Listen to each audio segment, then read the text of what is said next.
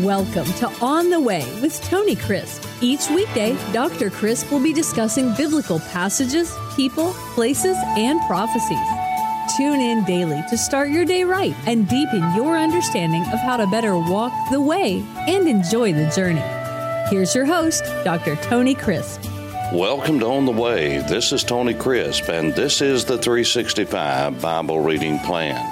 Today is December the 10th, and our passage for today is 1 Peter chapter 2. Before we go into the content of chapter 2, I want to go back and pick up at the end of verse 9 at verse 10 of 1 Peter chapter 1 because this chapter is so full in laying the groundwork for all that we're going to be looking at in the coming chapters. Now, remember, when I closed with you, we were talking about the fire that tested every child of God, especially those who were being persecuted, and that God had his hand on the thermostat. We are never out of his control. He can always turn up the heat. He can always turn it down. He knows best. And that is part of our responsibility is to learn to trust Him. Now, when he was talking about the salvation of our souls, he says in verse 10, Now of this salvation the prophets have inquired and searched diligently, who prophesied of the grace that would come to you, searching what or what manner of time the Spirit of Christ who was in them was indicating when he testified beforehand of the sufferings of Christ and the glory that would follow. To them it was revealed that not to themselves, but to us they were ministering the things which now have been reported to you through those who have preached the gospel to you by the Holy Spirit sent from heaven. These things which angels desire to look into. As the Apostle Peter was talking about salvation, he immediately went back to the prophet Isaiah, and the prophets likened unto him. Isaiah prophesied in Isaiah 53 of a suffering servant who would come, a substitute for sins, who would die for the sins of others. As a matter of fact, in chapter 53 and verse 6, it says, All we like sheep, you, I, every Jew, every person who's ever lived, Jew or Gentile, all we like sheep have gone astray. We have turned every one unto his own way, our responsibility. And the Lord has laid on him this suffering servant, this Messiah, this anointed one, the iniquity, the sin of all of us. And so Isaiah would prophesy about that. Then he would turn around and just in another breath almost, another chapter, what we call a chapter or two, he would talk about the glory of the Messiah and how he would reign during the Messianic era. And he would rule over all the earth. And Isaiah said in his heart and his mind, I don't get this but it's not for me. I'm writing this for someone else.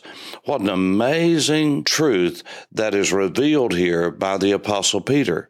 And so this salvation is our hope. Remember, he said, we are born again. We are given birth to a living hope, not a dead hope. We're given a living hope by the resurrection of Jesus from the dead. And in verse 13, he says, Therefore, gird up the loins of your mind, be sober, and hope fully to the grace that is being brought to you at the revelation of Jesus Christ, as obedient children, not conforming yourselves to your former lust, as in your ignorance as when you didn't know any better. But as he who has called you is holy, so you also be holy in all your conduct, because it is written, be holy, for I am holy. Now, I want to go back to verse 13 because everything that is said from verse 3, this great blessing of God the Father, God the Son, God the Holy Spirit, all of that comes to a conclusion in verses 13 and following. And I wanted to point out to you what really is the main verb of this and what are participles. It's very much like the gospel Great Commission in Matthew 28 when I have shared with you that the commission is not to go. The commission is to make disciples as you're going, whenever you're going, wherever you're going. And you're to do that by baptizing them, going, baptizing, and teaching them to observe, to be obedient. That's two participles and infinitive. Those three are modifiers of this concept of making disciples. Well, so it is as Peter, using good grammar, good language here, under inspiration of the Holy Spirit, here's what he said. Therefore, it looks like that we're to gird up the loins of our mind, and we'll deal with that in just a second. But that's really not the verb. The verb is hope. That's correct. Hope. Therefore, hope hope fully, completely for the grace that is being brought to you at the parousia, at the manifestation, at the revelation of who Jesus Christ is when he comes for us. And so hope here is elpis. It is elpida. It is in that elpis family. That word means expectation. I believe that it could be translated in almost every aspect one of two ways either eager anticipation or excited expectation. You see, hope is not wishful thinking. Hope is assurance. It is confidence. It gives you excited anticipation that God is going to do what he said he would do. It is excited expectation. All of this is wrapped up in the word hope. It's the word of confidence and assurance. And so he says, be assured. Why would he say that? Because they're going through difficult times. You see, you can't live without hope. You can't go on without hope. As a matter of fact, a person can commit suicide and kill themselves knowing they're loved and loving others. They can kill themselves as followers of Jesus. That's right. They can become discouraged. They can get down. They can have true faith, saving faith, but they can do something at a rash moment in their lives, and this happens. But you cannot do that with hope, with expectation that there's going to be something better down the road. The reason that we do crazy things many times in our lives and watch people do crazy things is because they lose hope expectation of anything any better. Hope is the bridge to life. That's why it is in the middle of that great trilogy of virtue and characteristics in 1 Corinthians 13, where he says, Now remains faith, hope, and love hope is strategically in the middle of those because it is the bridge between the two. It's actually the bridge to life. And so he says, hope. Now, how do we do that? That's where these participles come in. How do we keep focused? Well, he says you need to gird up the loins of your mind. Now, to gird up your loins is a idiomatic phrase in the ancient first century world. Because what would happen is they would wear these long robes, and many times they would become frazzled on the end, like many of us who wore blue jeans, bell bottom blue jeans in the 70s longer than what they should, and they would get frayed on the end and string in sometimes, you know, like they buy them with holes in them now. We used to, if we could find them with already ends frayed, then that just made them better. Don't ask me why. Just like don't ask me why kids today and people today, even grown men and women, buy pants with holes in them when my grandmother used to patch them. Well, that's for another day. But at any rate, the whole idea is that these things could trip you up. And so in the ancient world, what they would do if they wanted to really make progress and walk, and especially if they wanted to run and get somewhere, then they would pull up all the loose ends. They would gather them all up and they would bring them through their legs from the back and they would stuff them in their belt that went around their loins went around their waist. And so this is the idiomatic phrase. This is the word picture. He said, gather up all the loose ends of your mind. Why? Because you can't go anywhere if you're constantly being pulled here and there.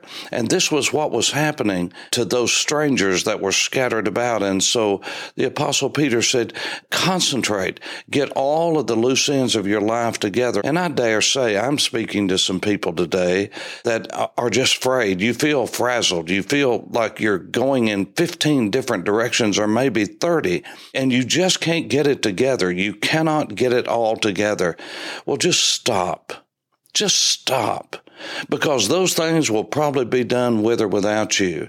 And some of you are killing yourself working for a company or a factory or a business. The reality is the moment you're gone, they're going to start looking to replace you, and they may be already planning to do that now. But I assure you, if you were to go on and be with the Lord before the flowers wilted on your grave, they would already have someone to replace you because life goes on. Don't sell your soul to a career. Don't sell your soul to education. Don't sell your soul to making money, but rather concentrate on making a life. So many people are so busy making a living that they forget all about making a life until it's too late. And so I want to encourage you do you want to have hope? Do you want to have expectancy? Then gather up all the loose ends of your mind and look toward the heavens and conform yourselves to the will of God, not to the way you once walked, not to the way you once lived. You're not like that anymore. And so he says, be holy, be set apart. The word hagios is the word for being set apart. It's sometimes translated holy.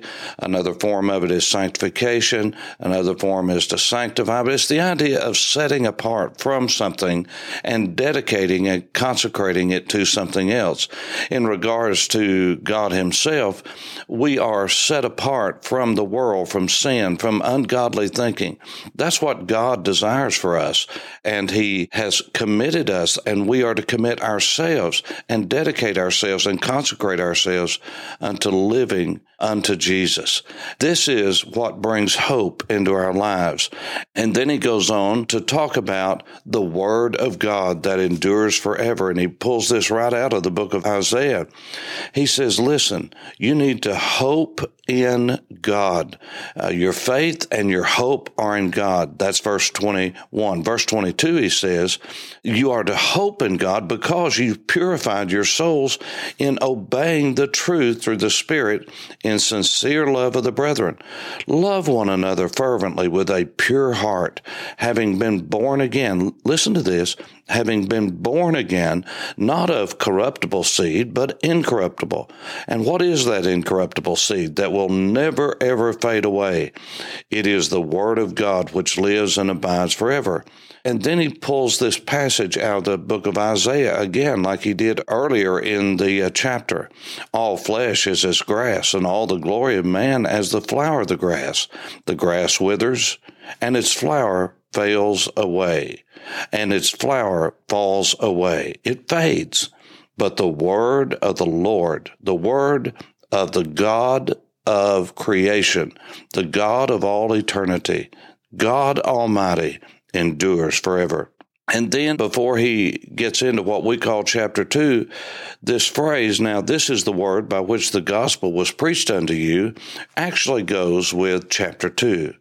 And so he says, therefore, laying aside all malice and deceit, hypocrisy, envy, and all evil speaking, as newborn babes, desire the sincere milk of the word that you may grow thereby, if indeed you have tasted that the Lord is gracious. Now, let me say just a word and I'll close because I know time is getting away from us today. And so, what the Apostle Peter here says is this Word of God that is implanted in your life has brought forth life. That's why you are illuminated. That's why you're no longer ignorant. Now you have come to be enlightened through the Word of God. And he said, You need to desire it as a newborn babe coming right out of the womb, desiring the milk of the word, and as a newborn babe, wanting its mother and wanting to nourishment and to feed. And in that colostrum, before the milk even comes in, there is everything that that baby needs to survive. All the vitamins, the minerals, everything is in that colostrum. And then the milk comes. And he said, you need to desire that. But he says, in order to desire it, you've got to lay aside malice, deceit, hypocrisy, envy, evil speaking, you see, sometimes we lose our appetite for the Word of God because of what's in our lives, what we've allowed to crowd in and crowd out the good and take over that which is bad. And so he says, lay it aside, just like you put off old clothes that stink and are dirty and need to be cleansed. Take those off and let God cleanse you, and that desire for His Word will come back into your heart. For On the Way, this is Tony Crisp. Thanks for listening to On the Way with Tony Crisp. Tune in every weekday for information on biblical passages, people, places, and prophecies. Fridays are for your questions.